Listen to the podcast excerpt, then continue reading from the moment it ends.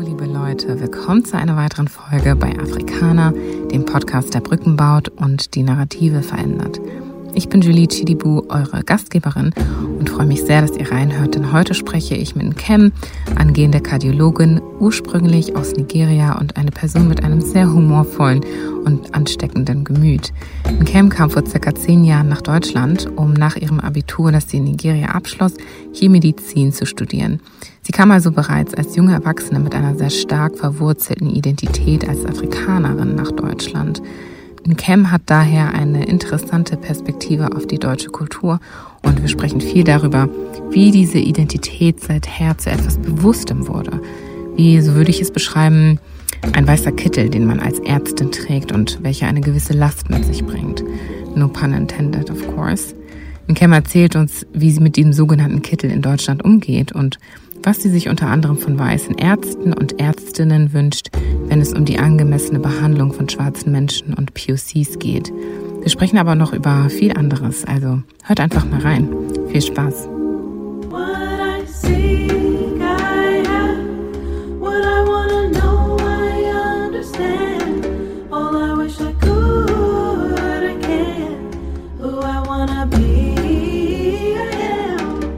Hallo, lieben Cam. Willkommen. Danke, danke.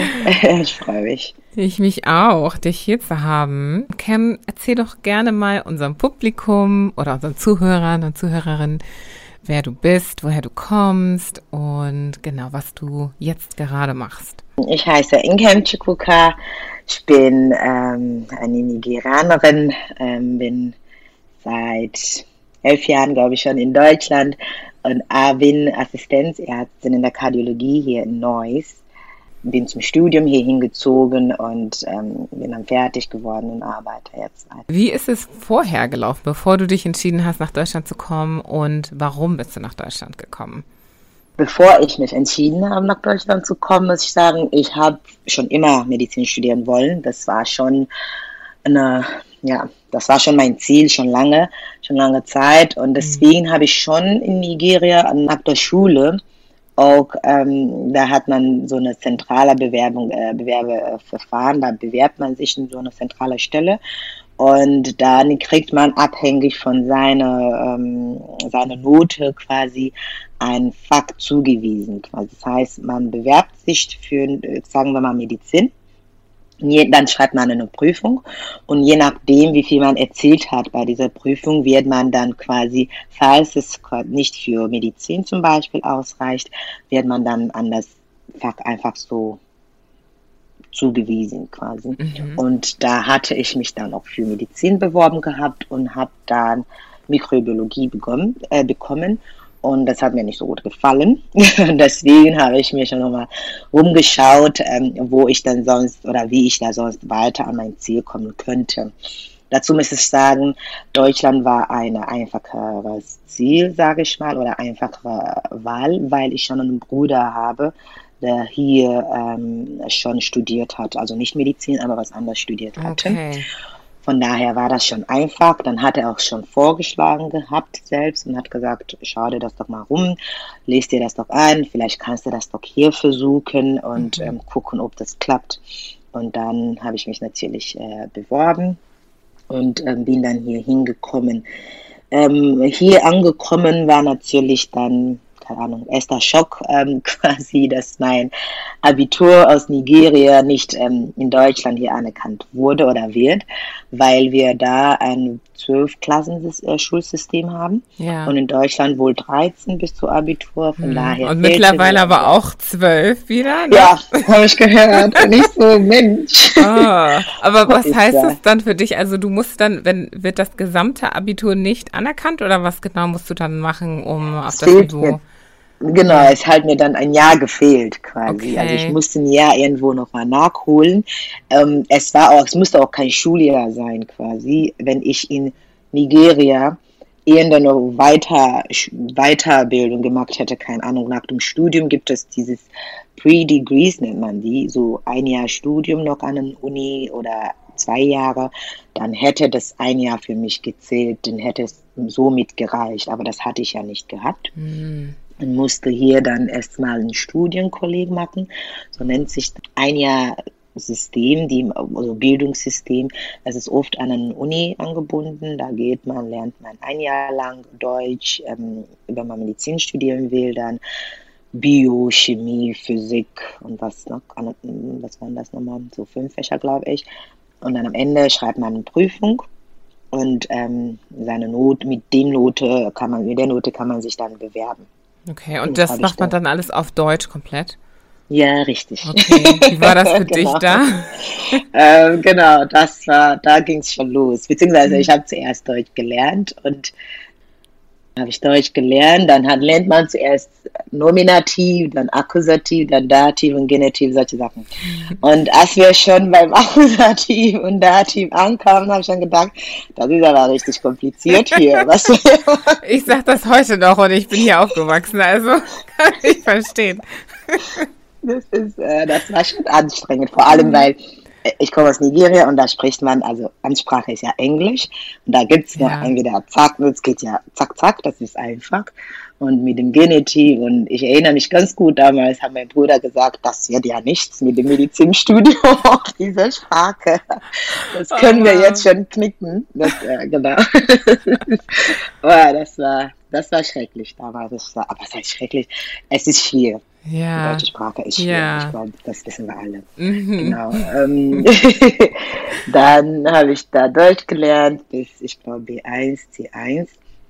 Und dann habe ich äh, Studienkolleg gemacht und am Ende schreibt man dann diese Prüfung und damit habe ich mich dann beworben und habe dann eine Stelle in Düsseldorf bekommen und habe dann 2013 mit dem Studium in Düsseldorf begonnen und war dann sechs Jahre danach fertig. Ja, Wie war, das für Zeit. dich? Wie war die Zeit?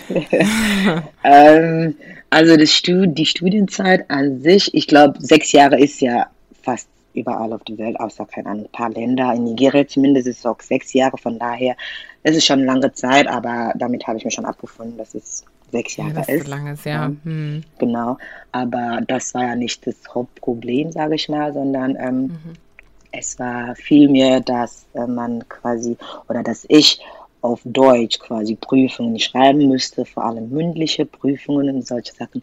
Das war natürlich Hammer.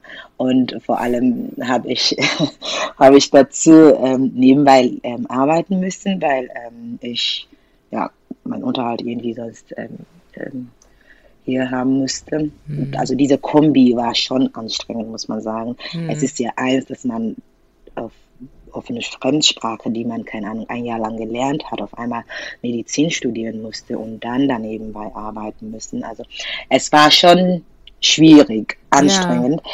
Aber wenn man sein Ziel vor Augen hat, dann ähm, weiß man, es ist ja nur so eine absehbare Zeit, sage ich mal, und man weiß, dass es danach dann besser wird. Ja. Von daher. Ähm, wow. also es ist aber auch so ziemlich krass, weil gerade weil du gesagt hast, du hast ein Jahr lang die Sprache gelernt und Medizin genau. ist ja jetzt auch nicht äh, eine einfache, ein einfacher Bereich. Ich meine, da gibt's ja auch nochmal ähm, komplexere Art und Weisen, Dinge zu genau. beschreiben und auch genau. ähm, zu verstehen, wie man die, die, diese sehr medizinischen Ausdrücke und diese Fachsprache auch nochmal in normale Umgangssprache übersetzen muss am Ende, ne? für den Nicht-Mediziner, die man dann Richtig. am Ende äh, äh, behandelt. Das, genau. Und das dann eben auch in der Regelstudienzeit zu schaffen, ist so, auch ja. nochmal sehr krass.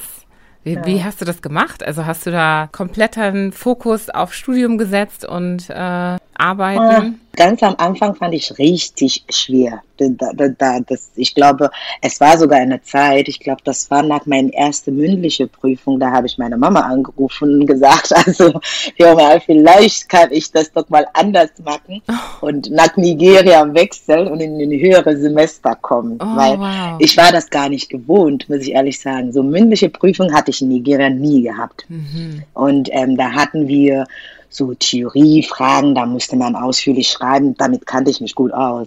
Und hier gab es dann Multiple Choice oder ähm, mündliche Prüfungen. Und dann habe ich schon gedacht, oh oh, na, na, da musst du, also mündliche Prüfung finde ich schon schlimm, weil du musst ja erstmal das Ganze verstehen und dann wiedergeben. Das ist ja, da fehlt, äh, keine Ahnung, bei dem Multiple Choice, da hast du ja dieses Wiedererkennungswert, da musst du es ja nur können.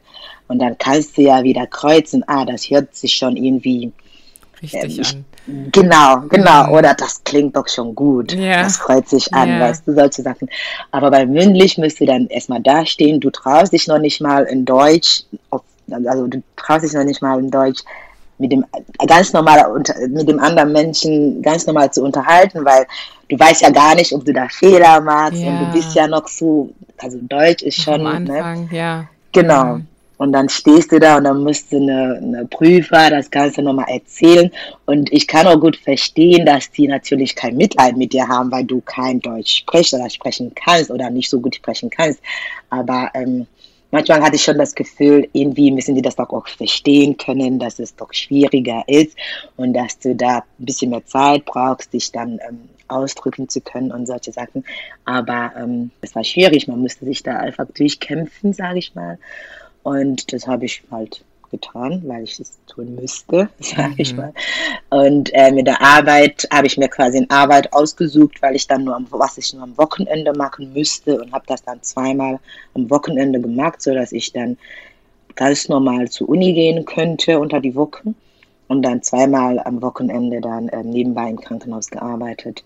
Ähm, natürlich habe ich mein Ziel im Auge immer, oder beziehungsweise im Kopf immer gehabt. Ich wollte ja Ärztin werden und alles andere, also hab, ich habe dann alles andere darum äh, programmiert. Ich habe aber nicht nur Studium und studiert und nichts, kein soziales Leben oder so. Das war ja nicht der Fall. Ich war ja auch zwischenzeitlich ähm, Präsidenten von ähm, einer, einer Verein, nennt sich nigerianische Gelehrte in, in Deutschland. Da war ich ein mhm. Präsidenten von den ähm, NRW-Gruppe. Äh, mhm. Also das war schon, ich hatte schon anders zu tun als nur Studium, ja. muss ich ehrlich sagen. Genau. Was war das für ein Verein?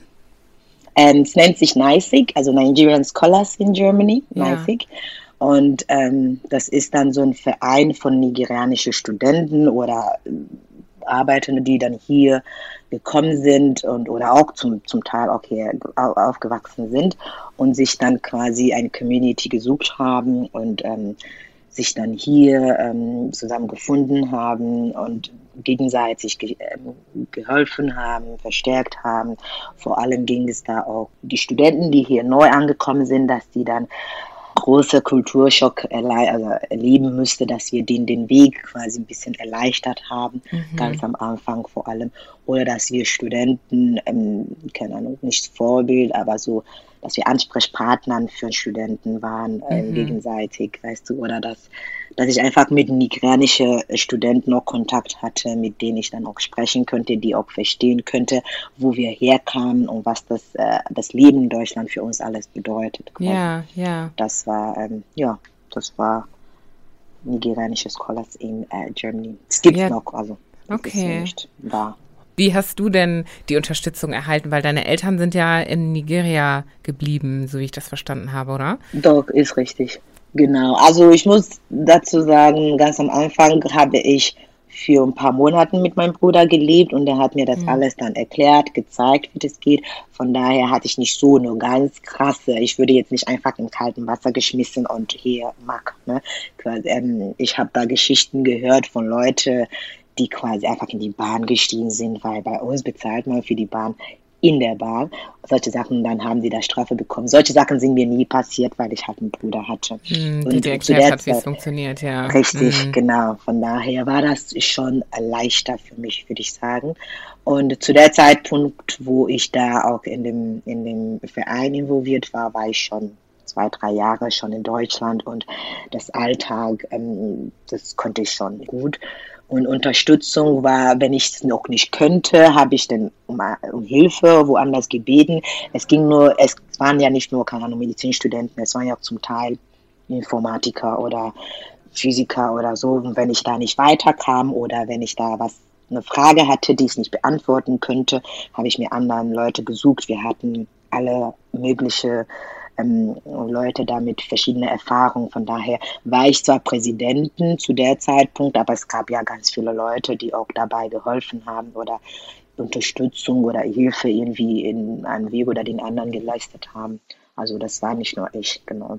Wie war denn der kulturelle äh, Unterschied für dich als du hergekommen bist? Also du hast am Anfang gesagt Kulturschock. Wie sah das ja. bei dir aus, diese, diese Phase der Anpassung? Ich glaube, jeder hat es anders erlebt, aber es gibt bestimmte Sachen, die dir dann passieren, wo du dann denkst, äh, wo bin ich hier oder was ist das alles? Okay. Aber ähm, keine Ahnung, es sind halt kleinere Sachen, es ist halt nicht so, oder wie ich das jetzt gesagt habe, mit der eine, die jetzt einfach in der Bahn gestiegen ist und äh, gedacht habe, ich würde da, da drin äh, bezahlen müssen und dann Strafe bekommen hat oder dass man hier zum Beispiel am Sonntag nirgendwo was kaufen kann, das ist ja, das gibt es bei uns nicht, kannst jeden Tag mitten in der Nacht, in der Nacht kannst ja Sachen kaufen oder mhm. ähm, Englischkeit in Deutschland, die so herrscht, dieses, dieses zack, zack, zack, es muss gemacht werden und jetzt sofort. Und das war so, das, äh, das war so, das war nicht so entspannt, wie ich das so kenne von zu Hause. Das mhm, so eine Kultur der Leistungserbringung, ja, dass man genau, halt genau. Ergebnisse und Leistungen richtig, zeigen muss, dass man äh, richtig. performt.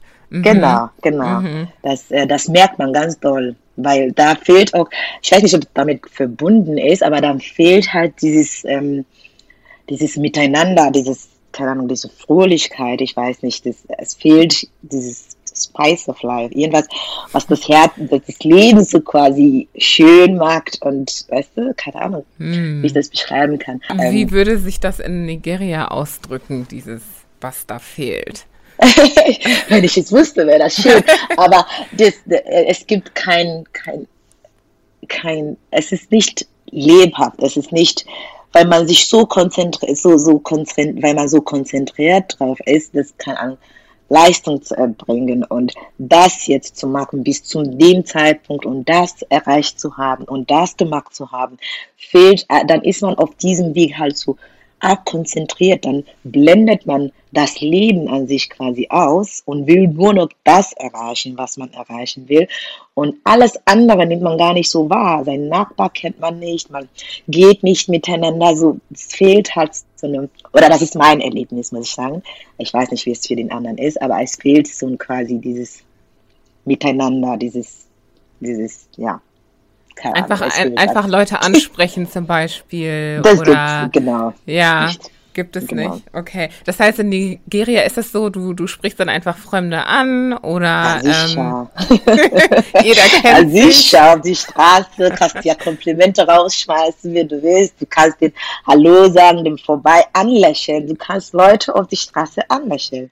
Das, oder so, so, so, so Hallo sagen, auch ohne dass du den kennst. Und wenn ich das hier machen würde, keine Ahnung, ich glaube, die würden mich so verrückt. So, was ist da mit der los? Ja. Und was ist, was, also, weißt du, das, das fehlt. Und das merkt man auch. In, das, das, ähm, wenn ich dann wieder, also ich war jetzt vor kurzem wieder in Nigeria und wenn ich zurückkomme, merke ich das sofort.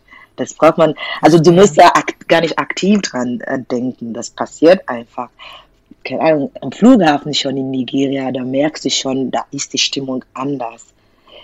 Also trotz, trotz Armut, ich weiß, trotz alles, ne, das ist aber trotzdem irgendwas, was das Leben auch so, keine Ahnung, was, was das Leben auch so, so ein bisschen Spice gibt. Das fehlt halt hier in Deutschland. Genau. was, was glaubst du, warum das ist? Ja, Warum? Ich weiß, weiß ich nicht. Wenn ich es wusste, würde ich was dran ändern. Aber ich glaube tatsächlich, du hast es ja mit den Leistungserbringung in zusammen, also ich würde das zumindest in, in, Zusammenhang mit dem bringen, weil man, oder das ist einfach eine Kultur, der das einfach so sieht, dass die Menschen halt, ähm, wenn man was erreichen will, quasi ernst oder ernst genommen werden will, dann muss man sich auch genauso ausdrücken. Dann muss man sich auch genauso ernst ausdrücken mit einem Sternengesicht und einfach so. Ich glaube, das ist einfach so von Kultur hier. Ich meine, das ist nicht immer schlecht, muss ich ehrlich sagen. Das ist jetzt nicht immer, okay, immer was Negatives. Vielleicht ist es auch schön, dass man sagt, ich will das haben und dann arbeite ich einfach drauf hin und blende alles andere aus und fokussiere mich drauf. Es ist ja nichts was Negatives in dem Sinne. Nur es fehlt mir, weil ich es anders kenne.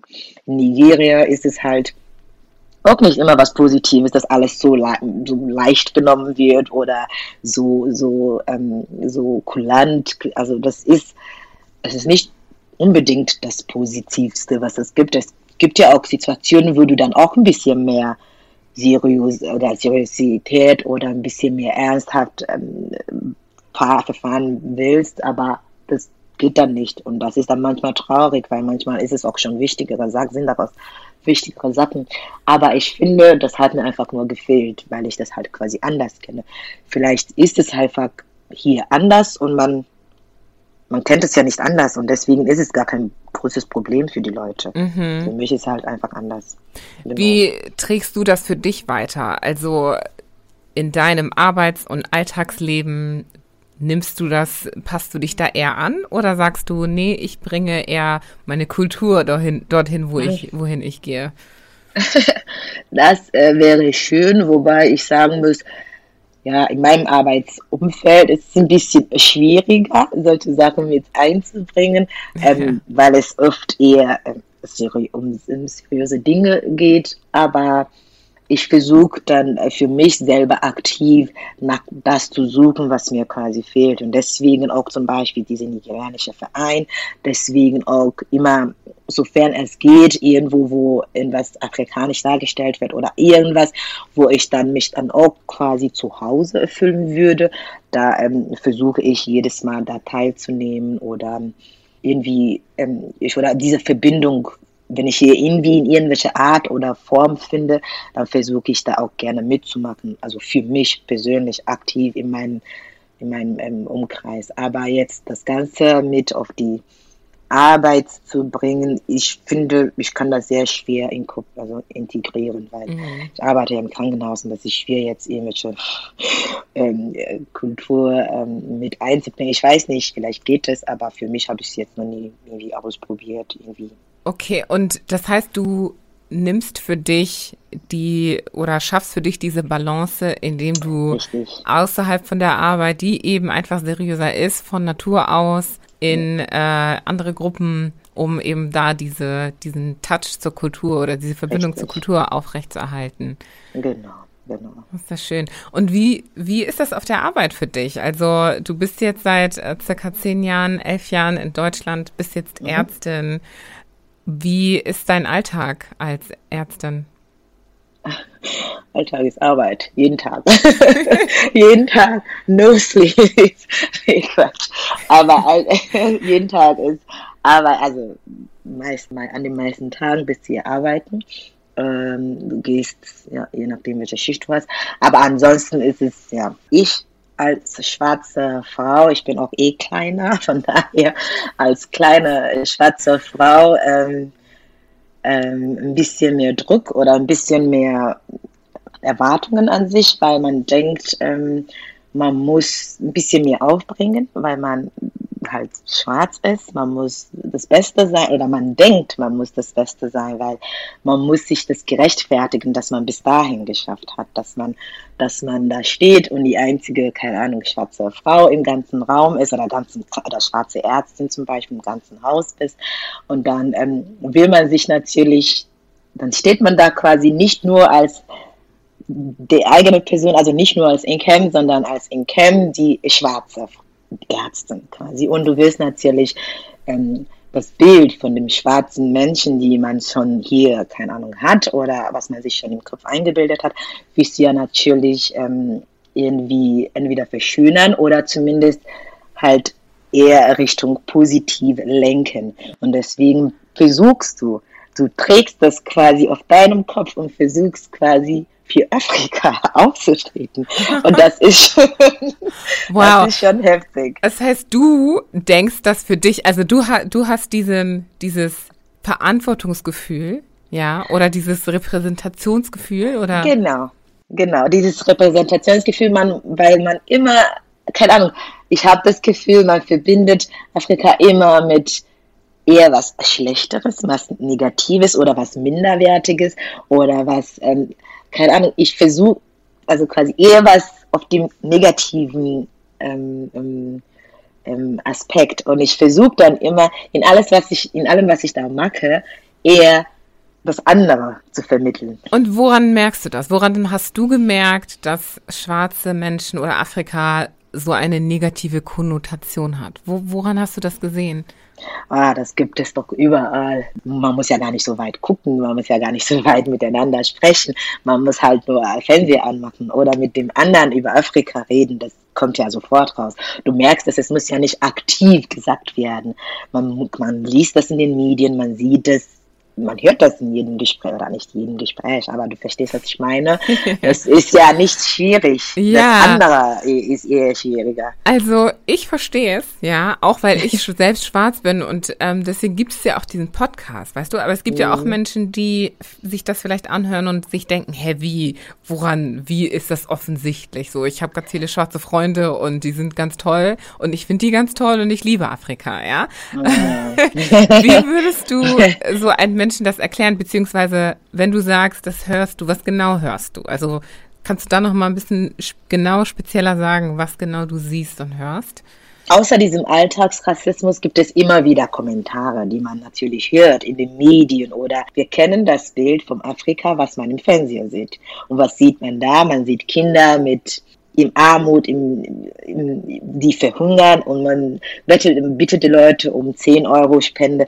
Das mhm. ist ja mhm. das, was man vom Afrika quasi sieht in den Medien. Und ja. auch wenn es nicht explizit darum geht, äh, äh, Spenden für Afrika geht, in den Medien ist es oft so, auch wenn Nigeria in den, in, keine Ahnung, CNN gezeigt wird, wird jetzt nicht direkt die schönste Teile von Nigeria gezeigt. Es werden ja, egal was gesagt wird, egal worüber gesprochen wird, wird zum größten Teil immer eher das Ärmere von Nigeria dargestellt oder eher das Negativeren oder es wird das, also den negativen Aspekt hervorgehoben und mhm. alles andere vernachlässigt oder mhm. ausgeblendet.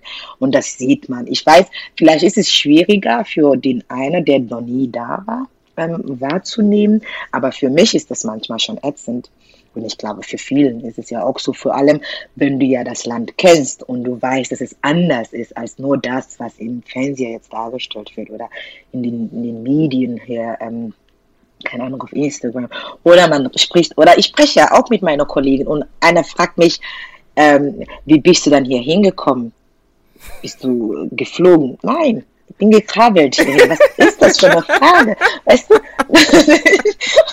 Was ist das? Du frag, wenn jemand dir sagt, ich bin aus Spanien hierher, du fragst ihn doch nicht, wie der hier hingekommen yeah. ist. Hm. Was ist das? das also die, das hört man, weil die gehen davon aus, dass, hä? Was ist das? Dass das irgendwie eine, ein, ein Land oder ein Kontinent ist, äh, das scheinbar in der Zeit stehen geblieben ist oder so. Genau. Oder, mhm. oder ja, ich bin nach, meinem, nach, nach meiner schulischen Ausbildung in Nigeria hier hingekommen und habe dann angefangen zu studieren.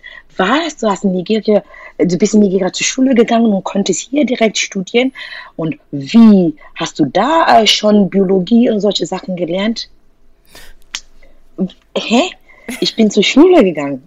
Also da lernt man Biologie oder nicht. Also ich verstehe das alles nicht. Mhm. Und manchmal hörst du auch diese condescending Ton. Also das ist dieses vom oben herablassende, ja. wirklich, das hört man auch raus. Und das ist ja das, was ich meine, weil wenn du, wenn du Nigeria als ein, es ist zwar ein, nicht ein ähm, es ist ja zwar noch ein Developing Country, aber das ist, wenn du, wenn du zumindest die Nuancen da kennst, dann würdest du ja nie im Leben solche Fragen stellen. Mhm. Du gehst ja nur davon aus, Nigeria ist in Afrika und Afrika ist das Land, sage ich mal, nicht mal ein Kontinent, das Land, was halt ja. im Armut lebt. Und mm. ich kann mir das gar nicht vorstellen, dass Leute da zur Schule gehen oder Leute da, die zur Schule gegangen sind, hier sogar mithalten können. Mhm. Weißt du? Mhm. Und das ist ja dieses Bild, was du von Afrika hast. Und das ist dann manchmal nervig. Und deswegen versuche ich manchmal aktiv oder ich weiß nicht, ob in mein, mein, also in meinem Hinterkopf ist das einfach so da,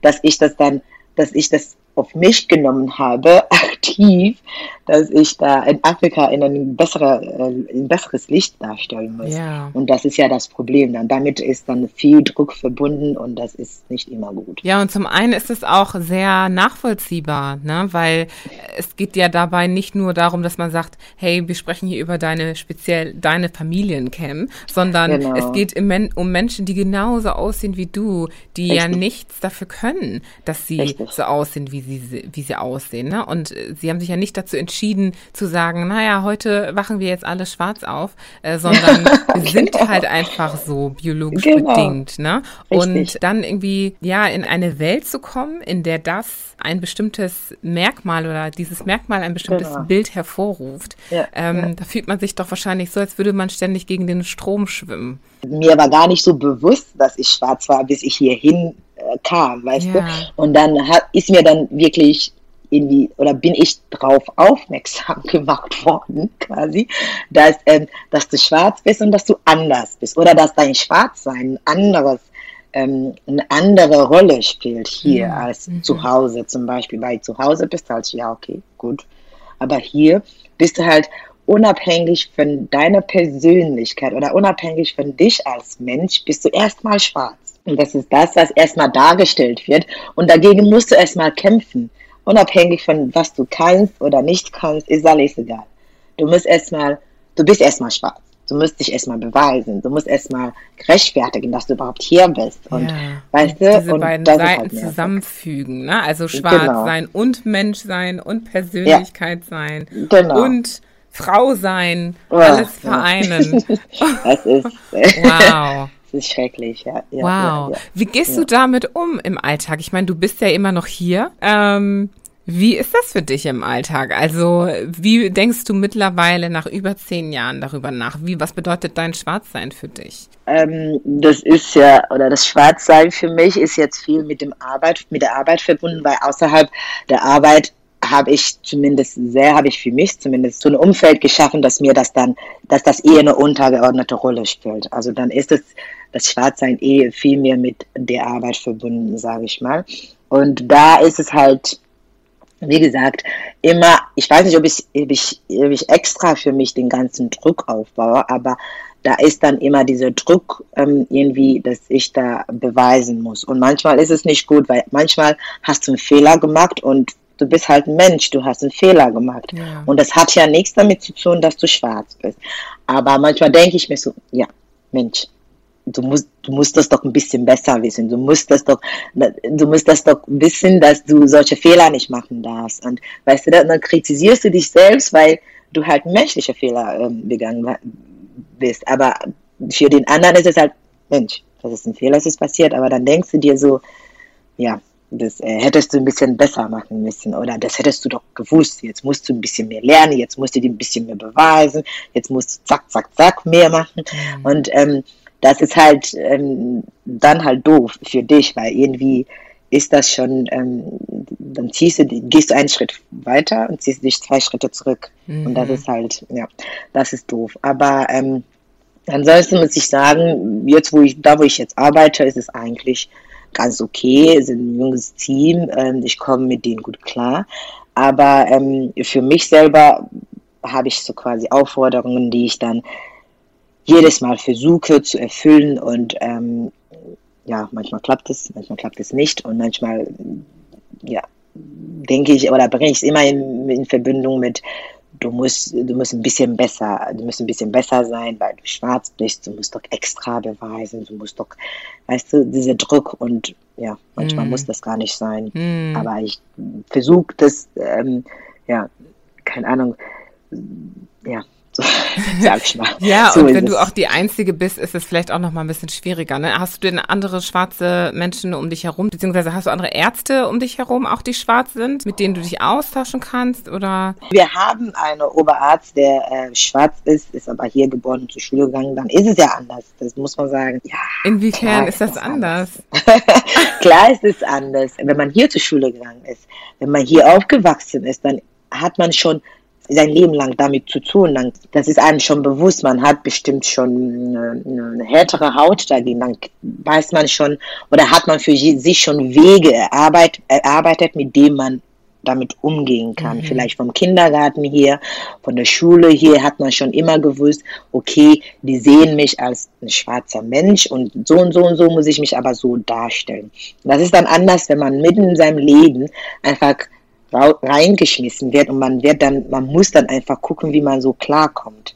Okay. Weißt du, und das macht natürlich einen Unterschied. Und natürlich, ähm, ist das ja für deine Karriereprospekte als ausländische äh, Frau, sage ich mal für mich, ähm, auch begrenzt, weil der ist halt deutsche Muttersprachler und du bist halt, du hast ja Deutsch gelernt, also quasi in, im, im Erwachsenenalter. Und das macht schon einen Unterschied.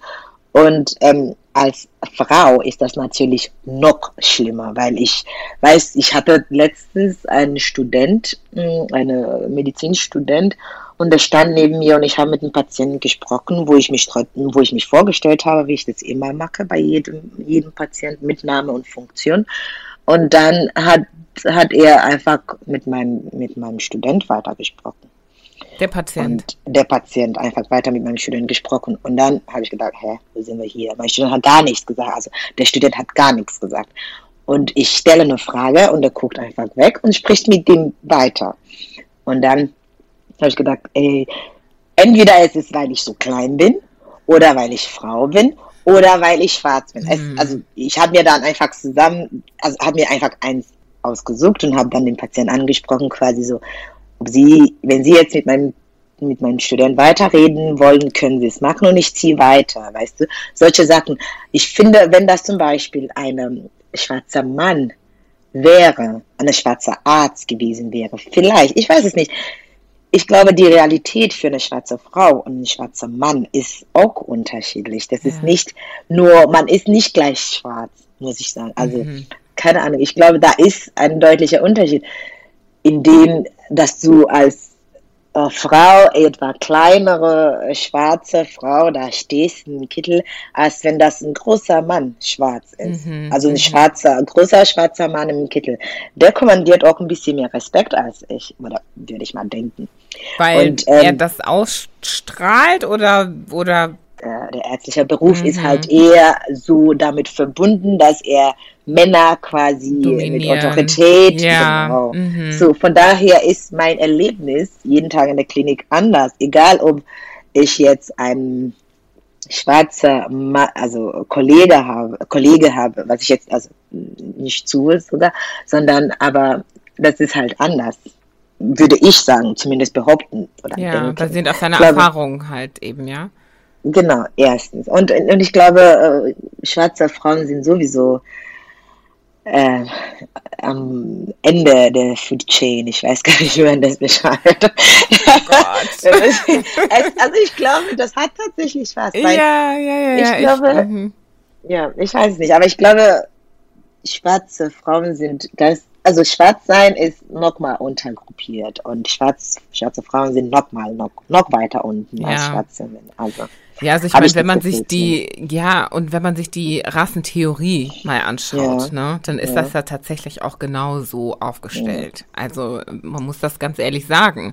Nicht, ähm, weil wir denken, dass das richtig ist oder sowas, aber wenn wir mal zurückspinnen, woher dieser Gedanke kommt, dann eben, dann, weil er von der Rassentheorie so aufgestellt worden ist, ne? Und da war diese Hierarchie eben, ne, weißer Mann und dann weiße Frau und dann je dunkler richtig. du wirst, eben genau das Gleiche auch. Also. Richtig. Ja. Das ist, ja, ist halt traurig, aber ist halt die Wahrheit. Und diese Wahrheit nehme ich ja jeden Tag mit. Ich muss jetzt sagen, ich bin das schon alles gewohnt und ich denke, ich denke jetzt nicht mehr aktiv dran, jeden Tag, dass ich schwarz bin oder so. Aber manchmal passieren halt Sachen in der Klinik und du denkst ja schon, was soll das? Solche ja. Sachen. Aber ähm, es ist eine Realität, die man sich halt bewusst machen müsste. Sonst wird man halt verrückt jeden Tag und denkt, das ist alles es arbeitet alles gegen mich und nur weil ich schwarz bin und quasi und rutscht quasi langsam in diesem Opferrolle, was ich halt nicht will. Und das ist halt ähm, das, was ich halt versuche zu vermeiden. Ja. Dass ich halt genau aktiv denke, oh, ähm, es ist nur, weil ich schwarz bin mm. und ja, wenn ich weiß wäre, wäre mir das nie passiert. Mm. Das, ja, das, das führt zum Ex, denke ich zumindest. Weil das man ist ja damit jeden Tag konfrontiert. Das heißt also, Du nimmst es für dich an, dass die Realität so ist, wie sie ist und akzeptierst sie dann einfach und sagst, hey, die Menschen denken ebenso, die Patienten kommen in meinen Raum und erkennen nicht an, dass ich die Ärztin bin, die sie behandeln kann und werde und muss und nehmen das in Kauf und du schaust drüber hinweg und sagst dir dann einfach, so ist das? Ich akzeptiere das jetzt nicht äh, und äh, lasse das Ganze über mich äh, gehen. Das ist, da, das wollte ich nicht sagen, mhm. sondern ich versuche jetzt nicht jeden Tag aktiv dran zu denken, dass das alles gegen mich gerichtet, gerichtet ist. Okay. Wenn es aber zu spezifischen Situationen kommt, was mich dann aufregt in dem Moment oder was ich ja denke, ich müsste ansprechen, dann tue ich das auch. Zum Beispiel beim Patienten quasi vorstelle mit Name und Funktion und habe da weißen Kittel an und habe ein Stethoskop um den Hals und mit dem Patienten über seine Krankheit spreche und alles und am Ende der Patient mich fragt, ähm, kommt dann nochmal mein Arzt oder kann ich das nochmal mit dem Arzt besprechen, dann sage ich schon was. Ich sage schon, äh, das bin ich ne? und ich bin die Ärztin auf dieser Station und die sie betreuen wird oder betreue. Und ähm, wenn Sie Fragen haben, gerne an mich. Und ähm, wenn da nochmal was dazu kommt, so kann, kann noch ein anderer Spruch da rauskommt zu nach dem Motto, ich will jemand anders, dann sage ich schon mal, wenn Sie jemand anders haben wollen, dann müssen Sie entweder warten oder woanders, weil ich bin jetzt für diese Station zuständig. Es gibt keinen anderen Arzt. Entweder warten Sie, bis mein Oberarzt mal zur Visite kommt, wenn es denn mal gibt, oder Sie gehen woanders hin. Also ich behandle Sie jetzt auf dieser Station oder Sie gehen. Also das, äh, da, da bin ich schon, ich greife schon an, ich sag schon was. Ich ja. lasse das jetzt nicht über mich gehen, wenn er sagt, kann ich einen anderen Arzt sprechen. Manchmal frage ich schon, weshalb, haben Sie noch Fragen oder ne, ich komme schon auf die Menschen zu, weil, okay, vielleicht haben sie mich nicht gesehen, vielleicht haben sie nicht gesehen, dass ich, dass ich eine Ärztin bin und was auch immer.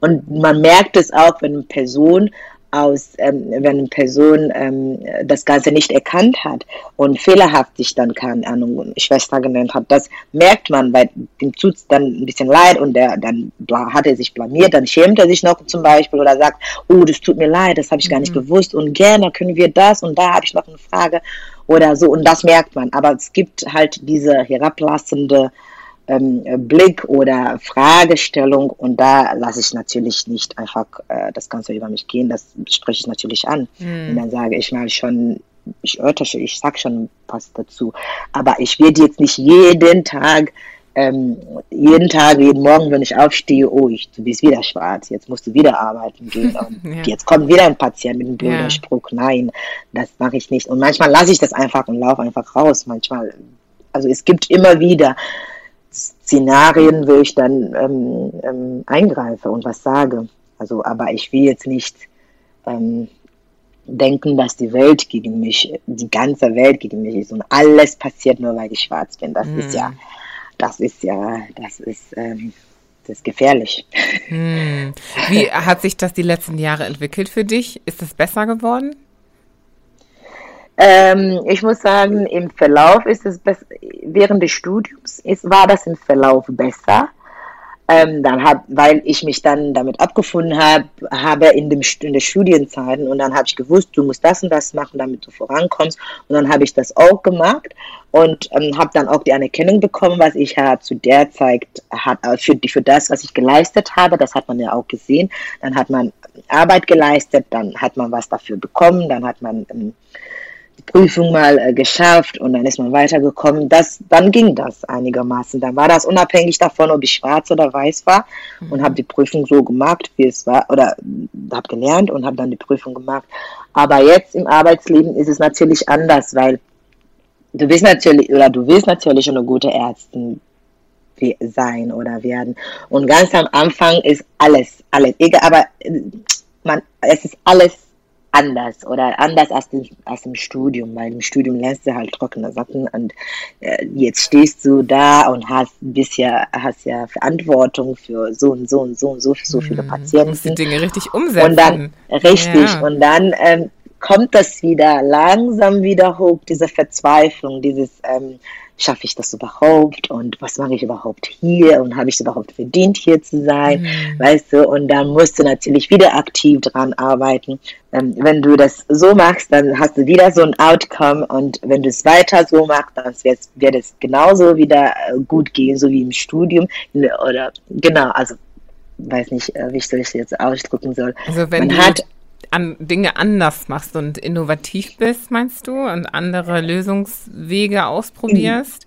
Genau, dann, dann, oder eher so quasi, wenn du es so magst, wie es gemacht werden sollte, dann passiert halt nichts Schlimmes, worauf weshalb du dich dann später, woran du dich ja später blamieren könntest. Aha, verstehe. So, weißt du, weil im Studium ist es so, du lernst und dann bestehst du. Mhm. Und jetzt stehst du da, wie, äh, wie, da, jetzt stehst du da als Ärztin und verzweifelst wieder, schaffe ich das, weiß ich, weißt du, das Ganze kommt wieder hoch, diese ganze ähm, Verzweiflung und ja. ich, also das passt gar nicht.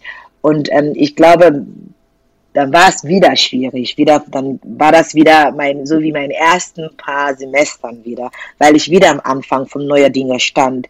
Und dann habe ich wieder diese Verzweiflung bekommen. Aber dann habe ich wieder aktiv dran arbeiten müssen, indem ich natürlich ein bisschen mehr gelernt habe, ein bisschen ähm, ein bisschen mehr Energie reingesteckt haben, ein bisschen mehr getan haben, damit das am Ende oder im Verlauf besser wird, was es ja auch tut normalerweise, weil so wie jedem, jeder Anfang, es ist schwierig, wenn man dann auf einmal vom Student auf ähm, Ärztin ähm, wechselt und da steht, es ist einfach schwierig, aber es ist halt schwieriger mhm. für, ähm, äh, für mich zumindest gewesen, weil ähm, ja, dieses, wie heißt es, dieses Syndrom, dieses ähm, Imposter. Imposter-Syndrom, ja. genau. Weil jetzt hast du es gelernt, vielleicht hast, bist du nur booksmart quasi, du kannst halt lernen, Sachen auswendig lernen, ja okay, jetzt hast du es geschafft, jetzt musst du es aber beweisen, jetzt musst du das Ganze umsetzen, hast, schaffst du das überhaupt und hast es in dir und ja, dann musst du, dann geht's wieder von vorne los, mhm. so wie mhm. damals, wo ich Deutsch gelernt habe. Genau. Mhm. Dann, dann stehst du wieder da, du kannst das gar nicht und weißt du, aber musst du wieder aktiv dran arbeiten und langsam wird es besser und es ist auch noch nicht dort, ich bin auch noch nicht dort angekommen, wo ich gerne wäre, aber ähm, ähm, es wird dann ein bisschen besser vom Tag zu Tag. Hm, weil du für dich erkannt genau. hast, dass der Weg auch einfach ein Lernweg ist, ne? dass man immer weiter genau. lernt und immer genau. weiter Neues entdeckt und das ja auch gut genau. ist. Es ist ja genau, ne, nicht schlecht, dass man aus dem Studium kommt und dann merkt, oh, okay, ich muss ja noch mehr lernen, weil ja, genau. jetzt geht's weiter und äh, hier hört es nicht auf. Genau, und es geht nicht nur mir so. Und ich glaube, ja. das hat mir auch gut getan, weil dann habe ich, hab ich gemerkt, ich bin ja nicht die Einzige, die hier so ein bisschen Fehler und da mal ein bisschen Fehler macht. Ja. Sofern es halt nicht diese größte lebensbedrohliche Fehler sind. Dafür bist du ja da, ich bin ja in der Weiterbildung. Ich bin ja keine Kardiologin, ich bin ja noch eine Assistenz, äh, ich bin noch eine Assistenzärztin. Und ich habe ja immer meinen, keine Ahnung, meinen Oberarzt oder die Erfahrene, den ich ja fragen kann. Und ich merke auch, ich sehe auch die Nach- oder Nachwuchs, sage ich schon, oder? Die, die anderen, die auch jetzt äh, eingestiegen haben oder oder damals auch, wo ich neu war, da habe ich es auch gemerkt. Ich bin ja nicht die Einzige, die Fragen hatte, die auch Sachen nicht verstanden haben, die mhm. Zusammenhänge mhm. nicht verstanden hat. Ich war ja nicht die Einzige und ich glaube, das hilft auch schon, ähm, ähm, dieses, ähm, dieses Imposter-Syndrom ein bisschen ähm, im Griff zu halten. Glaube ich zumindest. Es gibt ja auch so viele junge Menschen, ne, die uns zuhören vielleicht auch und sich fragen, ähm, wie kann ich mir das vorstellen, wenn ich selbst auch in die Richtung, in Richtung Medizin oder Kardio Kardiologie gehen möchte? Und was würdest du denen mitgeben, so von deiner Erfahrung, äh, wenn es darum geht, in deine Fußstapfen zu treten? So? Ich kann nur sagen, wer das will, kann das auch schaffen. Also wer mhm. dafür hart arbeitet und, und konsistent dabei ist, der schafft das auch. Ähm, das ist schon schwierig, vor allem als Schwarze in Deutschland, weil man hat auch ähm, sehr wenige Vorbilder. Ich habe damals, als ich eine Stelle gesucht habe, habe ich meinen Freund damals gesagt, ich habe aktiv manchmal gesucht nach irgendwo, wo es eine, eine schwarze Person, die schon im Krankenhaus gibt, oder eine schwarze Oberarzt oder eine schwarze Chefarzt oder eine schwarze oder eine Ärztin, habe ich auch manchmal aktiv danach gesucht, ja. damit ich weiß, okay, hier könnte man noch weiterkommen oder da gibt es doch einen Oberärztin, die schwarz ist, das ist doch cool, dann sind die doch nicht so schlimm, sage ich mal manchmal. Weißt du, und das, ich glaube, das fehlt uns äh, viel, dass wir halt dieses ähm, diese Vorbilder, hm. genau, dass wir das nicht so haben. Und äh, von daher würde ich sagen, kannst alles andere ausblenden und fokussiere dich auf dein Ziel und wenn es dann so weit kommt, dass du dich beweisen musstest, dann schaffst du das auch. Weil irgendwie hast du es bis dahin geschafft gehabt oder bis irgendwo geschafft gehabt. Das muss ja einen Grund geben. Man hat es, man hat, wenn sagen, fangen wir von, von vorne an, man hat das Abi geschafft. Aus irgendeinem Grund hat man es geschafft. Von daher sind die anderen, die das auch geschafft haben, genauso, bist du genauso gut wie die anderen. Mhm. Und dann bewerbst du dich für ein Studium. Okay, vielleicht kommst du nicht da rein, du kommst aber da rein. Genauso wie die anderen, die auch reingekommen sind. Und irgendwie hast du es auch verdient, da zu sein. Mhm. Dann arbeitest du weiter und dann siehst du, wenn ich lerne, dann kommt was zurück. Und wenn man mit dem, mit dem ähm, Gedanken weitergeht, dass man das schaffen kann, wenn man sich ein bisschen Mühe gibt, wenn man sich ähm, alles andere, dieses, ex, dieses externe Geräusche ausblendet, die dir dann sagen, die dir dann ständig sagen, dass du das nicht schaffen kannst und das ist doch vergessen, das kann doch nicht wahr sein. Wenn du das alles ausblendest und dich auf dein Ziel fokussierst, dann schaffst du das auch. Also ich bin ein großer Fan von Consistency. Ich habe immer gesagt, zu, ähm, die ich, die, die ähm, Freunde, ein paar Freunde, die ich habe, die jetzt auch mit dem Medizinstudium sind, habe ich immer gesagt, ähm, du musst halt jeden Tag lernen. Es geht nicht anders. Also für mich ging es nicht anders. Du musst gucken, dass du fast jeden Tag lernst. Es geht nicht darum, dass du kurz vor der Klausur halt zehn, zehn Tage lang äh, durchpowerst und bestehst. Am Ende hast du nichts von. Deshalb Consistenz jeden Tag lernen oder fast jeden Tag lernen, ist das, was dich halt weiterbringt. Und ich glaube nicht, dass es wirklich jemanden gibt, der ähm, bis hierhin alles geschafft hat, keine Ahnung, äh, Kindergarten, Schule, Abi und der im Medizinstudium jeden Tag tatsächlich lernt, der nicht weiterkommen würde. Hm. Das glaube ich persönlich nicht. Und ich glaube, wenn man dann Probleme hat, vielleicht weil man kein Eins kriegt oder was auch immer, das ist dann egal. Dann kann man an der Notenverbesserung mal rumdrehen, dann kann man schon Sachen schicker machen, dann wird das auch klappen. Aber dass man weiterkommt, ich glaube, da muss man einfach durch. Das ist halt mhm. durchbauen, das ist halt Consistency. Und man kann jetzt nicht, nicht, nicht jede Partie besuchen, die man gerne besuchen würde oder jede Konzert besuchen, die man gerne besuchen würde. Auch vor allem, wenn man daneben arbeiten müsste.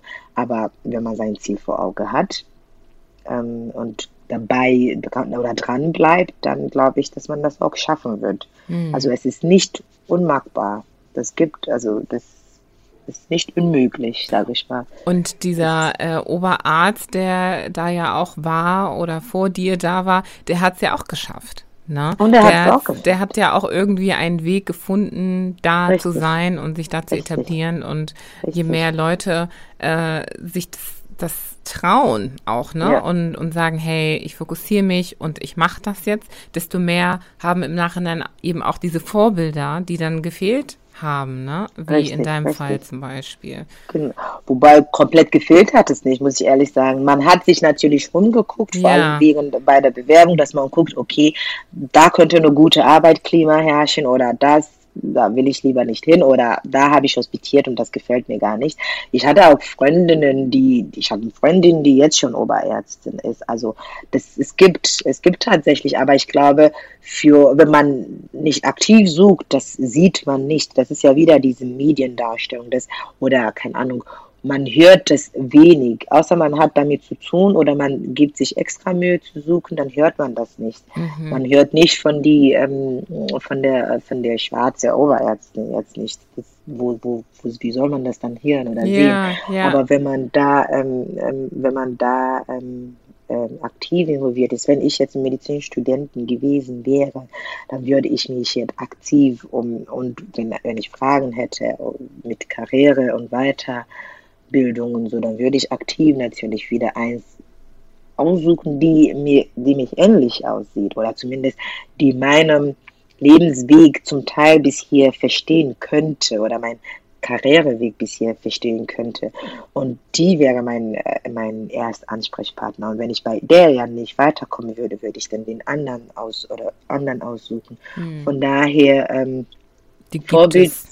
Genau, die gibt es. Dort. Ja. Die gibt es, sind nicht viel. Ähm, es fehlen uns auch noch ein paar. Also, wäre ein paar wären noch schon und nicht nur in die Medizin, ich glaube generell in, in, in IT-Branche, überall.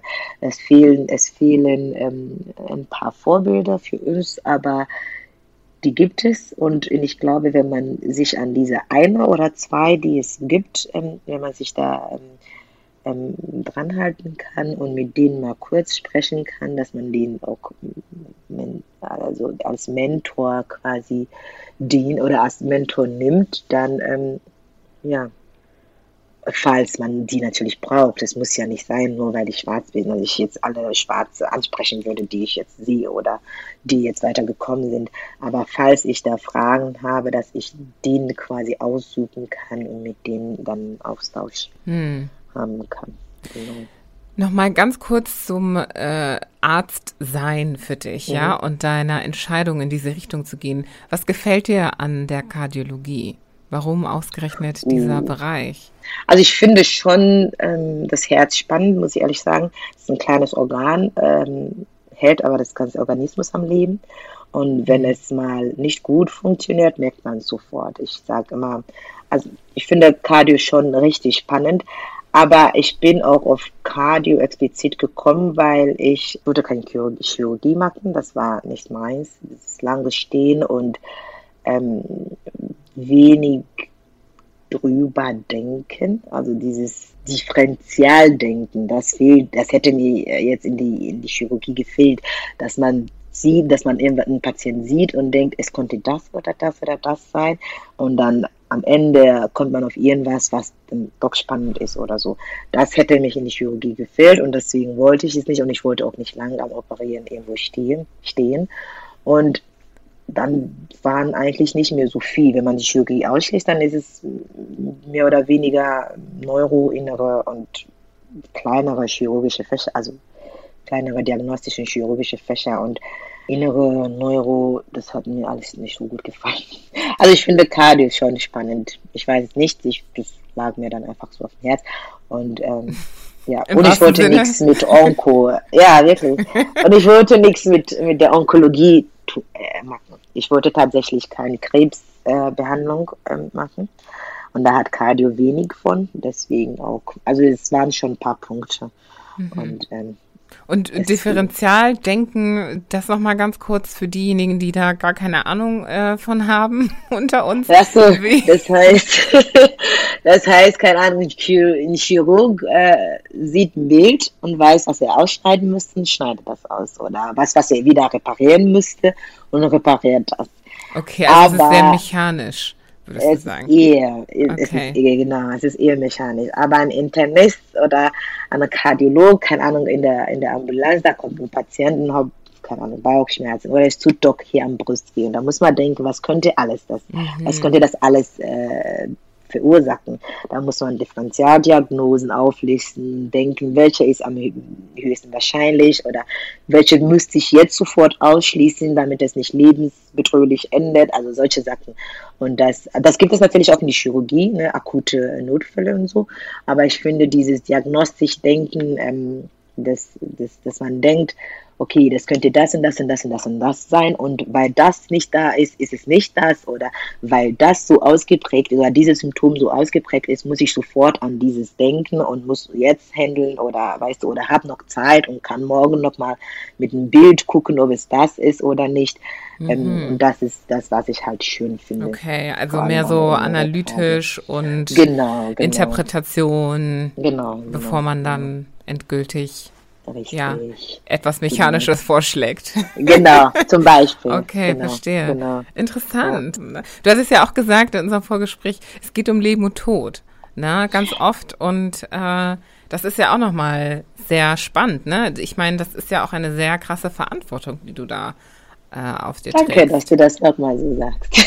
Ja, absolut. Also ich meine, auf der anderen Seite hast du deine persönliche Verantwortung, sag ich mal. Es geht ja, ja, ja, du hast ja diese Repräsentation, das Thema und auf der anderen Seite musst du ja auch dafür sorgen, dass die Menschen um dich herum zu dir kommen und eine Lösung bekommen, weil es geht ja häufig um Dinge, die einem sehr viel Angst machen können, ne? die einem Richtig. sehr viel Lebensfreude oder Energie rauben mhm. können und mhm. du musst da ja irgendwie die Balance finden, diese, diese Todesangst in vielen Fällen auch zu nehmen, ne?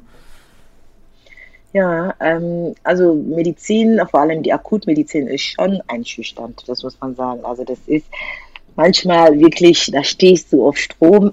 Also ich bin zum Beispiel jetzt auf die Intensivstation und ich manchmal gucke ich auf mein Handy und wenn es eine auswärtige Nummer, also eine Handynummer klingt, dann weiß ich, es ist ein Notarzt und manchmal stehen mir schon die Haare quasi. Das kann man von aus, also das kann man tatsächlich sehen, weil du weißt nicht, was passiert und du weißt nicht, wen er da jetzt reinbringt und du weißt nicht, ob das alles stimmt, was er bisher oder der Notarzt bisher erzählt hat oder die Notärzte. Und du weißt nicht, in welche Situation du dich jetzt in zehn Minuten einfinden wirst. Also es ist schon ein bisschen einschüchternd und ähm, es ist schon spannend auf jeden Fall, das ist es, weil, ähm, wie gesagt, ich mag das Denken, was kommt jetzt und ähm, was muss ich als erstes machen und was muss ich ausschließen und was muss ich, woran muss ich jetzt sofort dran denken. Und das finde ich richtig schön, richtig spannend. Aber weil ich noch ziemlich am Anfang auf meiner Intensivzeit stehe, ist es sehr, sehr emotional belastend, weil mhm. ähm, du stehst jeden Tag auf und du weißt nicht, manchmal kommst du schon mit Bauchschmerzen an, weil du denkst, was kommt heute nochmal auf mich zu? Oder du hattest gestern einen Tag und du denkst, ich hätte das anders machen können. Oder ähm, ich hätte schneller meinen Oberarzt angerufen. Oder ich hätte um Hilfe, ich hätte schneller um Hilfe gebeten. Oder es passieren da Sachen, wo du dir denkst, so, man, es hätte anders gehen können. Oder solche Sachen. Und ähm, ich glaube, man muss halt nur, man muss halt nur denken, ähm, sein Bestes zu geben. Und wenn man nicht weiterkommt, quasi um Hilfe zu holen, äh, Hilfe zu holen, weil das ist ja, du bist ja noch in der Weiterbildung. Du bist, du bist ja nicht da, um alles zu können. Mhm. Du bist ja da, um zu lernen, wie man es richtig macht, vor allem wenn du nicht weiterkommst. Und ähm, diese Verantwortung zu tragen, wenn du was machst, oder weil es ja letztendlich um Leben und Tod geht, ich glaube, ja, damit muss man halt aktiv und offen umgehen und sagen, manchmal ist es schwierig und manchmal kann ich es gar nicht und manchmal hole ich mir da Hilfe und ähm, manchmal kommst du äh, zu Hause an und denkst, ja, so ist das Leben. Es ist schon emotional belastend, auch diese Verantwortung zu tragen, aber ja, ich habe mich ja dazu entschieden, ja. Ärztin zu werden. Von daher kann ich ja nicht rumjammern. Es ist schon hart, muss ich sagen. Mm. Aber aber auch das ähm, ist halt, das ist total äh, schön, also dass du das auch so offen sagst, weil am Ende des Tages sind Ärzte auch nur Menschen, ne? Also ihr seid ja keine Roboter, ähm, nee. die irgendwie den ganzen Körper durchscannen können, sondern ja, ihr versucht genau. ja auch nur eher Bestes zu geben, wie du eben gesagt ja, hast, ja, und Äh, die besten Diagnosen und Feststellungen zu machen. Und ja, dann, wobei das nicht immer klappt. Genau. Ja, aber auch da, ihr seid Menschen, ne? Und ihr versucht euer genau. Bestes zu geben und man muss auch sagen, der menschliche Körper ist ja auch noch immer nicht hundertprozentig erforscht. Das heißt, es ist Richtig. nicht immer einfach zu sagen, es war die und die Ursache. Genau. Ähm, und vielleicht, und das liegt ja oft auch an so vielen Faktoren, man weiß ja nie, man ja, ihr wollt ja auch immer verstehen, was habt ihr alles gemacht, ne? Was habt ihr gegessen, ja, getrunken, ja. seid ihr schlafen gegangen, wann war das letzte Mal, genau. was weiß ich. Und äh, wenn man sich dann nicht hundertprozentig an alles erinnert, dann kann man ja auch teilweise unvollständige Infos mitgeben oder falsche richtig, Infos. Richtig. Ne? Also dieses genau. Zusammenspiel genau. ist super wichtig. Ich bin ja Ärztin und ich weiß, wie das sonst äh, funktioniert. Ich stelle mir nur manchmal das Ganze vor, wenn ich an, äh, an den anderen Ende wäre, wenn ich zum Beispiel ein Patient wäre und dann im Krankenhaus sitzen würde und ähm, dann weil, keine Ahnung, man hört das immer mit dem ähm, Rassismus in den Gesundheitssystemen so. Und ich denke mir immer, was, auf welcher Ebene will ich mit diesem Arzt reden? Was muss ich ihm alles erzählen, damit er mich auch gut behandeln kann? Und was muss ich dann alles, ähm, was ist dann alles relevant für den Arzt? Und manchmal unterschätzt man das, wie du das sagst. Man will immer wissen, was hat man alles gegessen oder was hat man getrunken und wie viel hat man getrunken und wie viel hat man gepinkelt. Und da sind Infos, die schon, schon wichtig sein können. Und ähm, manche sprechen das gar nicht an oder wollen das nicht ansprechen, weil die das vielleicht nicht für richtig äh, halten ja, oder einfach dich anlügen. Oder, genau. Ja. Oder dich einlügen, so quasi äh, trinken sie oder rauchen sie? Nö, nö. Okay, ja zwei, zweimal, zwei, oder, oder rauchen Sie? Nein. Oder nehmen Sie Medikamente ein? Nein. Oder haben, sind Sie vorerkrankt? Nein. Dann kommt eine Liste an Medikamente, die Sie einnehmen für nichts. Oder ich rauche nicht, aber zweimal zwei Gramm Weed jeden Tag. Also manchmal ja. kommt da Sachen, oh ich denke so, das braucht mir gar nicht anlügen. Das hörst, also, das solche Fälle hast du. ja, tatsächlich, es gibt. Ich hatte einen Patient mit einem Herzinfarkt und ähm, ähm, habe ich gefragt, ob der, äh, oder Verdacht auf den Herzinfarkt damals, ob der raucht. Nö, nö, nö, nö, ich rauche nicht. Nur so Weed ein, ich weiß nicht, wie viel Gramm pro Tag. Ich, ich, ich habe so, so schnell mich den Kopf umgedreht, hatte ich so, was habe ich da eben gehört? So, das kann doch nicht sein, so im Bike, so, so nebenbei noch yeah. erzählt, so, ist okay, das ist aber wichtig. Vielleicht muss man das anders ausdrücken. Und ich glaube, wenn die Leute dann solche Sachen verschweigen oder wenn die dich einfach outright anlügen und du denkst so, das hat doch, das bringt doch nichts. Ja. Deswegen miteinander arbeiten und diese Infos, die man denkt, ist nicht wichtig, doch schon manchmal schon. Aussprechen. Hm. Genau. Ja, an alle, die zuhören, nächstes Mal, wenn ihr zum Arzt geht, also offen und ehrlich alles zugeben. Genau. und genau. erzählen. Genau. Ich meine, eigentlich, ähm, ja, sollte man auch nicht über diese Dinge lachen, weil ich, gerade in der Kardiologie ist es ja auch schon ernster. Aber ich meine, am Ende des Tages ist es ja wirklich die Wahrheit. Ne? Also mhm. es ist ein Zusammenspiel von Patient und Arzt, Patientin, genau. Ärztin. Und ähm, dann kann man auch nur die besten Ergebnisse erzielen. So ist es. Hm. So ist es tatsächlich. Was wünschst du dir für die Medizin in der Zukunft? Also ich weiß, es gibt unzählig viele Sachen, aber gerade so von deiner Perspektive als schwarze Frau, als Frau mhm. und schwarze Person, als ja. Teil der Gesellschaft, was wünschst du dir vielleicht für die Medizin in der Zukunft? Was ich mir da wünschen würde, ist natürlich, dass ähm, äh, schwarze Menschen in, in der Medizin ernster genommen werden. Ähm, vor allem, man liest es oder man hört es wieder in den Medien. Ich habe letztens in Instagram Live von, ich weiß nicht mehr, wie sie hieß, aber da war sie im Krankenhaus und hat äh, vor Schmerzen geheult. Und man geht davon aus, oder man hört es immer wieder, dass die schwarzen Menschen natürlich eine höhere Schmerzgrenze haben und deswegen sie äh, wenig äh, an Schmerzmittel bekommen hat. Ich finde, man soll ähm, schwarze, schwarze Leute natürlich ernster nehmen. Ich kenne eine, wie heißt die nochmal, dieser Tänzerin aus Großbritannien, die auch verstorben ist, äh, schwanger war, verstorben ist, weil sie auch im Krankenhaus nicht ernst genommen worden ist. Ah. Natürlich kann man das extra betonen, dass man extra drauf aufpasst. Ich weiß, ich Manchmal ist es auch schwierig, manchmal ist es im Klinikalltag richtig schwierig, ähm, viel Zeit für eine Patient zu nehmen. Aber ich glaube, wenn immer Sachen, immer eine Patient extra betont, sagt, ähm, das ist das, das, klappt vielleicht nicht so gut oder das ist vielleicht nicht so gut, dann soll man natürlich ähm, hingucken, hinschauen. Nicht nur schwarze Menschen, auch die Leute aus dem Mittelmeerraum. Die werden manchmal wird Sachen äh, einfach ähm, runtergespielt, Schmerzen von denen runtergespielt und dann nennt man das so Mittelmeersyndrom, dass die halt ja, Schmerzen, oh. Schmerzgeplagt. So, da gibt es ein Wort für? Also so, wusste ich gar nicht. Wow. Zum Beispiel. Ne? Und Krass. ich, ich wünsche mir natürlich, dass das ein bisschen ernster genommen wird. Und ansonsten für die Medizin generell bin ich an digitale Gesundheit ähm, sehr, sehr, also finde ich zumindest sehr spannend. Ich bin, ich finde, ähm, man muss nicht für jede kleine Sache natürlich zum Arzt gehen.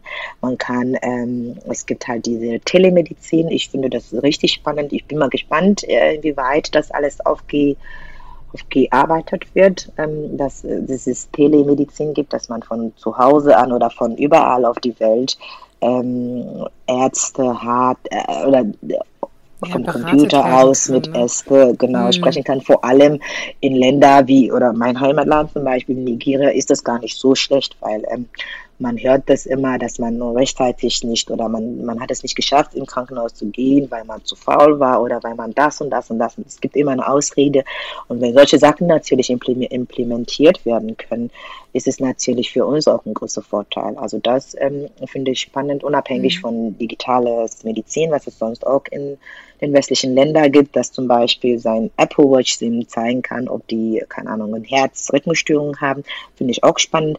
Aber ich finde sonst ähm, die Telemedizin schon ähm, sehr, sehr, sehr spannend. Also ich bin gespannt, in welche Richtung das äh, weiter noch, in welche Richtung das noch weitergehen könnte.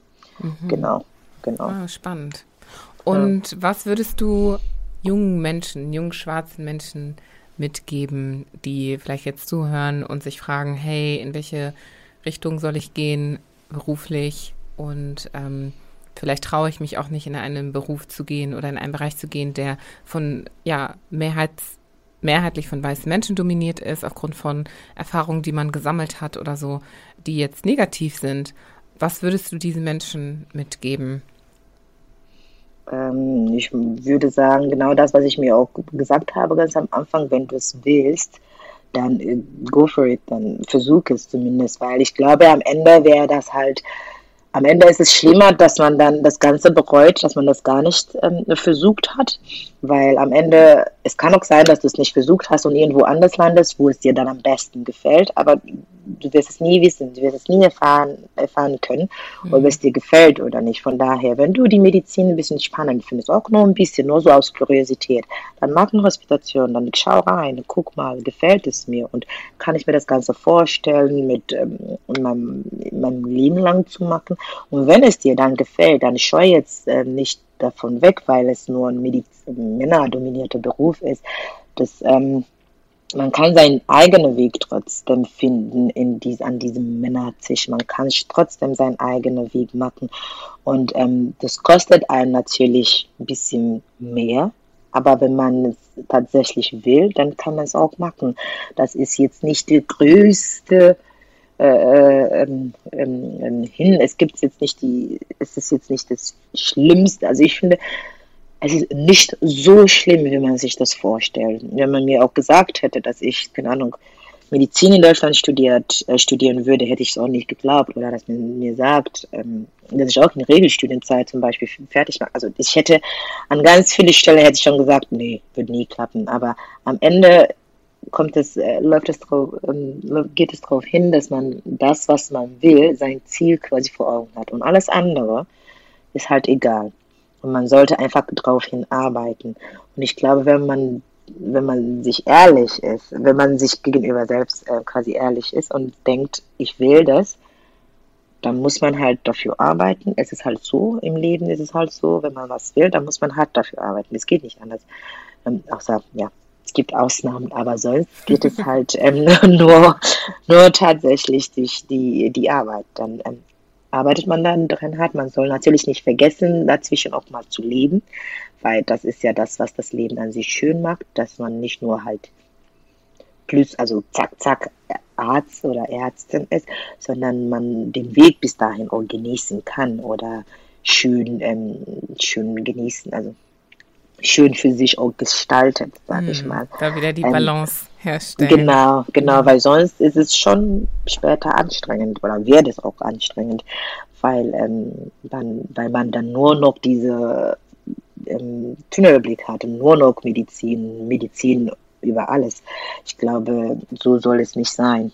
Aber Punkt, äh, kurz und knackig, wenn du es willst, wenn du dran hart genug arbeitest, dann kriegst du es hin. Ich, hab, ich bin nicht die Einzige. Es gibt auch andere Kolleginnen von mir, die auch Ärzte sind. Ich bin nicht die einzige schwarze Ärztin. Es gibt so viele. Von daher kannst du es auch machen.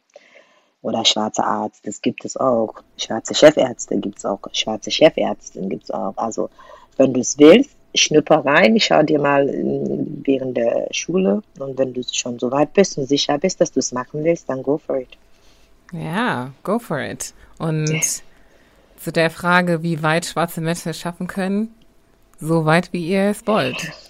Richtig, Oder? tatsächlich. Doch, doch, doch. Ist, der Weg ist natürlich einfacher, muss ich ehrlich sagen, für andere, ähm, für, für weiße Menschen, weil die müssen sich nicht so bei jedem Schritt äh, äh, beweisen. Aber der Weg ist trotzdem offen für alle. Also das heißt, äh, wir können das auch. Und in dem Kontext, was wünschst du dir für weiße Menschen? Also, die eben auch Teil der Gesellschaft sind, ja? Und das Mitgestalten, wie sich das so für einen schwarzen Menschen anfühlt oder anfühlen kann, hier es zu versuchen, ne? Und, und seinen Weg zu mhm. gehen und versuchen, sich äh, zu verwirklichen. Was würdest du mhm. dir für die wünschen? Ja, ich hatte ja vorhin gesagt, dass, ähm, dass ich mir natürlich gewünscht hätte, dass die ein bisschen mehr einfühlsam werden, aber natürlich immer aspektabhängig. Das heißt, damals, wo ich gesagt habe, ich hatte meine erste mündliche Prüfung und richtig Panik vom Kopf bis Fuß. Und ich glaube, als ein weißer, weißer Mensch, weißer Prof, wenn du da sitzt und so einen Student neben dir hast, dann geht es ja natürlich nicht darum, erstmal zu wissen, ähm, wie weit schaffe ich das noch, dieses Mädchen einzuschüchtern, sondern eher da, darum, ähm, erstmal zu beruhigen, holen Sie nochmal Tiefluft ein, weißt du, nehmen wir mal fünf Minuten, dann geht's gleich los, entspannen dich, wir kriegen das hin. Solche Sachen, dieses, ähm, ich verstehe, was was das für dich bedeutet oder ich sehe das auch und ich nehme das wahr, dass es mhm. nicht einfach für dich ist. Mhm. Und ich muss ja nicht deine ganze Emotion mit dir erleben oder mitfühlen, aber ich kann es halt nachvollziehen, ich kann es halt verstehen. Und vielleicht statt ähm, ähm, statt nach der ersten langsame Antwort, die da kommt, direkt irritiert zu, äh, zu sein, ein bisschen Zeit lassen und mit dem Person halt sprechen. Und für weiße Ärzte oder Kollegen, wie gesagt, ein bisschen mehr Verständnis, nicht nur für den schwarzen Menschen, für alle, alle die man halt ähm, als Minderheit genau in irgendwelche Aspekte, nicht Minderheit, nur was ja. ähm, nicht nur was die Hautfarbe angeht, sondern dass man ein bisschen mehr Verständnis dafür mhm. hat, ein bisschen mehr einfühlsam äh, mit den Leuten sind, ein bisschen mehr offen und ähm, die Leute auch tatsächlich ernst nehmen. Wenn, wenn eine Person dir sagt, ähm, ich fand das zum Beispiel nicht richtig so und ich finde das vielleicht ist es rassistisch gewesen, dass du natürlich auch mal nachdenkst, warum diese Person das so äh, oder warum sagen wir mal zum Beispiel, du hast irgendwas, du als Weißer hast irgendwas gesagt und eine Person of Color hat dir gesagt, das gefällt mir nicht und ähm, ich finde das nicht so richtig, dann kannst du dir, ich finde, dann kann, soll man sich natürlich hinsetzen und nicht äh, und äh, sich Gedanken drüber machen, warum das so gewesen sein könnte. Und wenn man zum Beispiel trotzdem nicht versteht, kann man immer fragen, warum hast du das so empfunden und was war dran so schlimm und nicht dieses Runterspielen, alles so ähm, das kann doch nicht sein, ich bin doch gar nicht rassistisch und das war doch gar nicht so gemeint und es kann, es kann doch nicht sein, dass du in Deutschland Rassismus erlebst. Das ist doch nicht, solche Sachen. Ähm, ich glaube, dass ähm, die sollen ein bisschen drauf aufpassen, ein bisschen mehr drauf achten, sage ich mal. Genau. Ja, und es ist ja auch einfach, wenn man jetzt, wenn du zum Beispiel an äh, Nigeria zurückdenkst, ähm, du hast ja vorhin gesagt, du warst vorher hm schwarz und das war nie ein Thema. Und dann bist du nach Deutschland gekommen und plötzlich hast du gemerkt, hey, du bist anders und du bist mhm. schwarz und das war jetzt nicht super positiv auch, ja. Und das für sich vielleicht auch zu reflektieren, also es geht ja, glaube ich, in die, richtige, in die gleiche Richtung, die du gerade erwähnt hast, nämlich dieses Versuchen zu verstehen, mhm. ähm, woher kommt das denn, ne, mhm. ne, dass sich jemand so fühlen könnte. Und ähm, statt das Versuchen genau. direkt ja zu negieren, ähm, sondern ja. vielleicht die Zusammenhänge versuchen zu verstehen und, und nachzufragen, ja. Ja, weil das ist ja auch normal. Ja. Dinge einfach nicht zu sehen, wenn richtig. sie für einen selbst richtig. nicht existieren, so wie eben für dich auch genau, dein Vater genau, richtig. So ist es Afrika damals, ne? Richtig. Also genau. von daher ja, ein bisschen mehr aufpassen. Mhm. Ich meine, dann lernt man auch vielleicht ein bisschen was und es schadet ja nie. Von daher ist es schon schöner, wenn Leute mhm. offen bleiben, vor allem für, für diese schwierigen Gespräche, die man nicht unbedingt haben möchte. Oder man will ja auch nicht gesagt werden, dass einem rassistisch ist, nur weil jemand mhm. irgendwas gesagt hat. Vielleicht hat, hat es nicht in dem Moment für den einen, ist es nicht ähm, klar gewesen. Muss ja nicht ein Rassist sein, um ähm, rassistische Erläuterungen zu machen. Das heißt, es muss ja nicht sein, dass du vom Person her mhm. einfach schlecht und total, ne? Das heißt, es kann ja sein, dass es mal ein Satz gewesen war, die ja nicht richtig gesessen hat, die halt nicht richtig ähm, zu der Zeitpunkt nicht gepasst mhm. hatte oder auch mal so, so einfach ein Witz gewesen war, die halt nicht lustig war. Weißt du, also muss ja nicht, ähm, es, es muss ja nicht immer so ein Angriff an oder die müssen das nicht immer so sehen als ein Angriff an der Person quasi, sondern als ein, eine, eine Lernmöglichkeit, sag ich mal. genau. Vielen, vielen Dank, Kim. Wir sind ja jetzt auch schon am Ende unserer Zeit.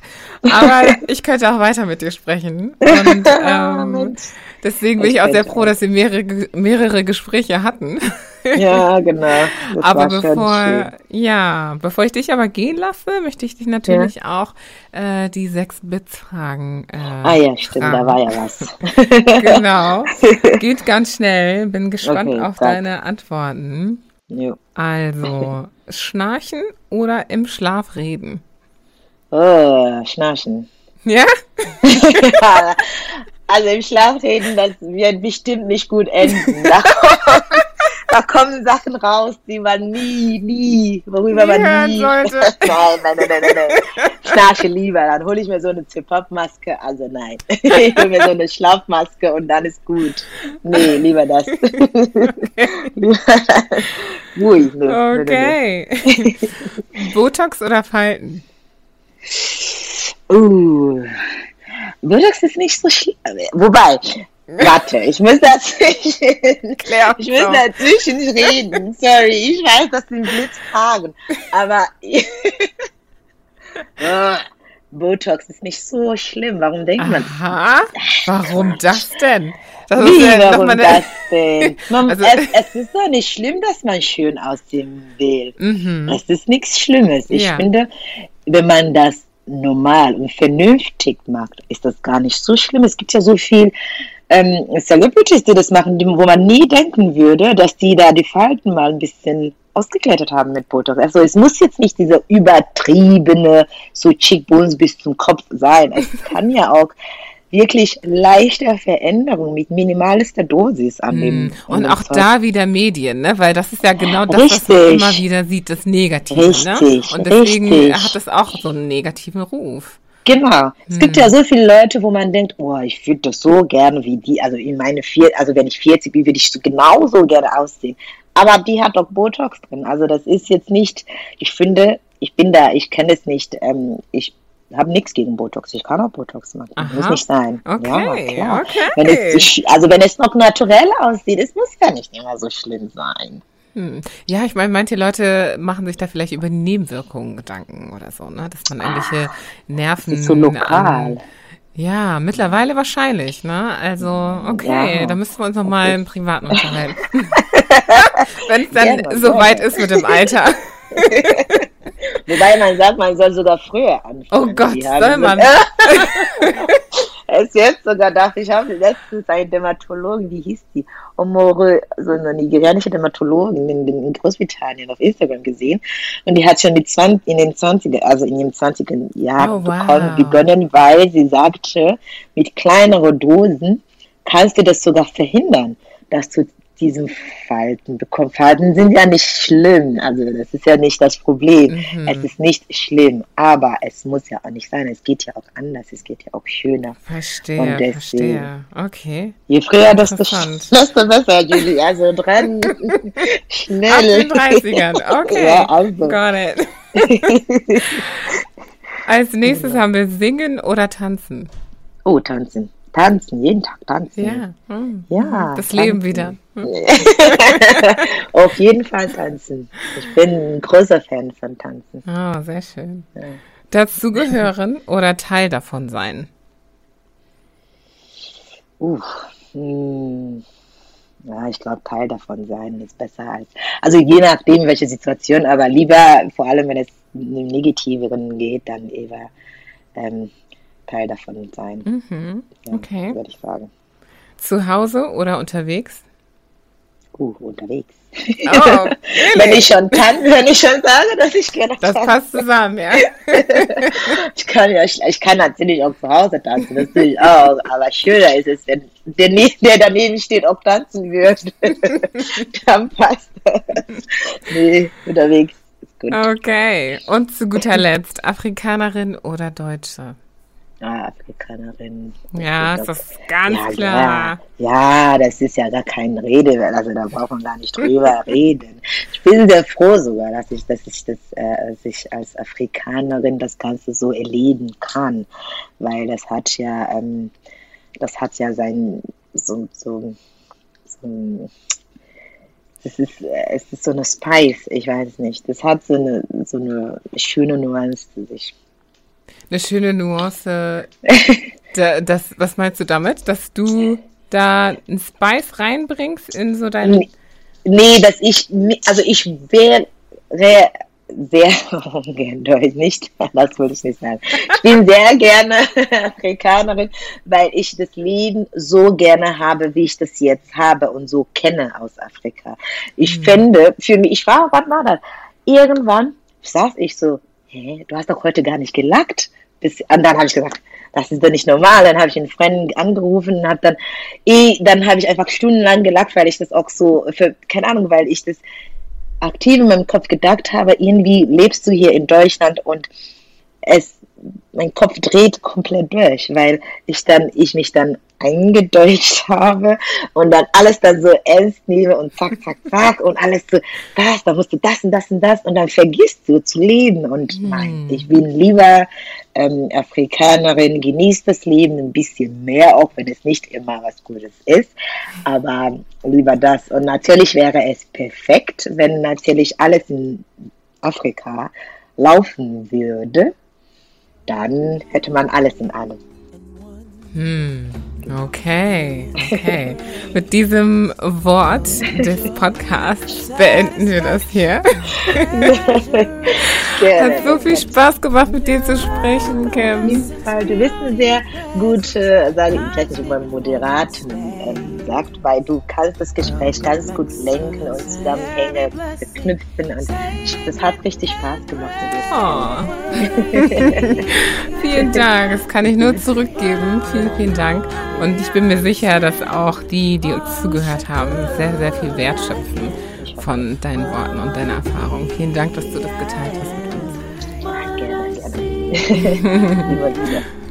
Ja, liebe Leute, die Hilfestellung, die schwarze Menschen bei der Orientierung und Integration in Deutschland brauchen, kam und kommt vom System leider oft noch viel zu kurz.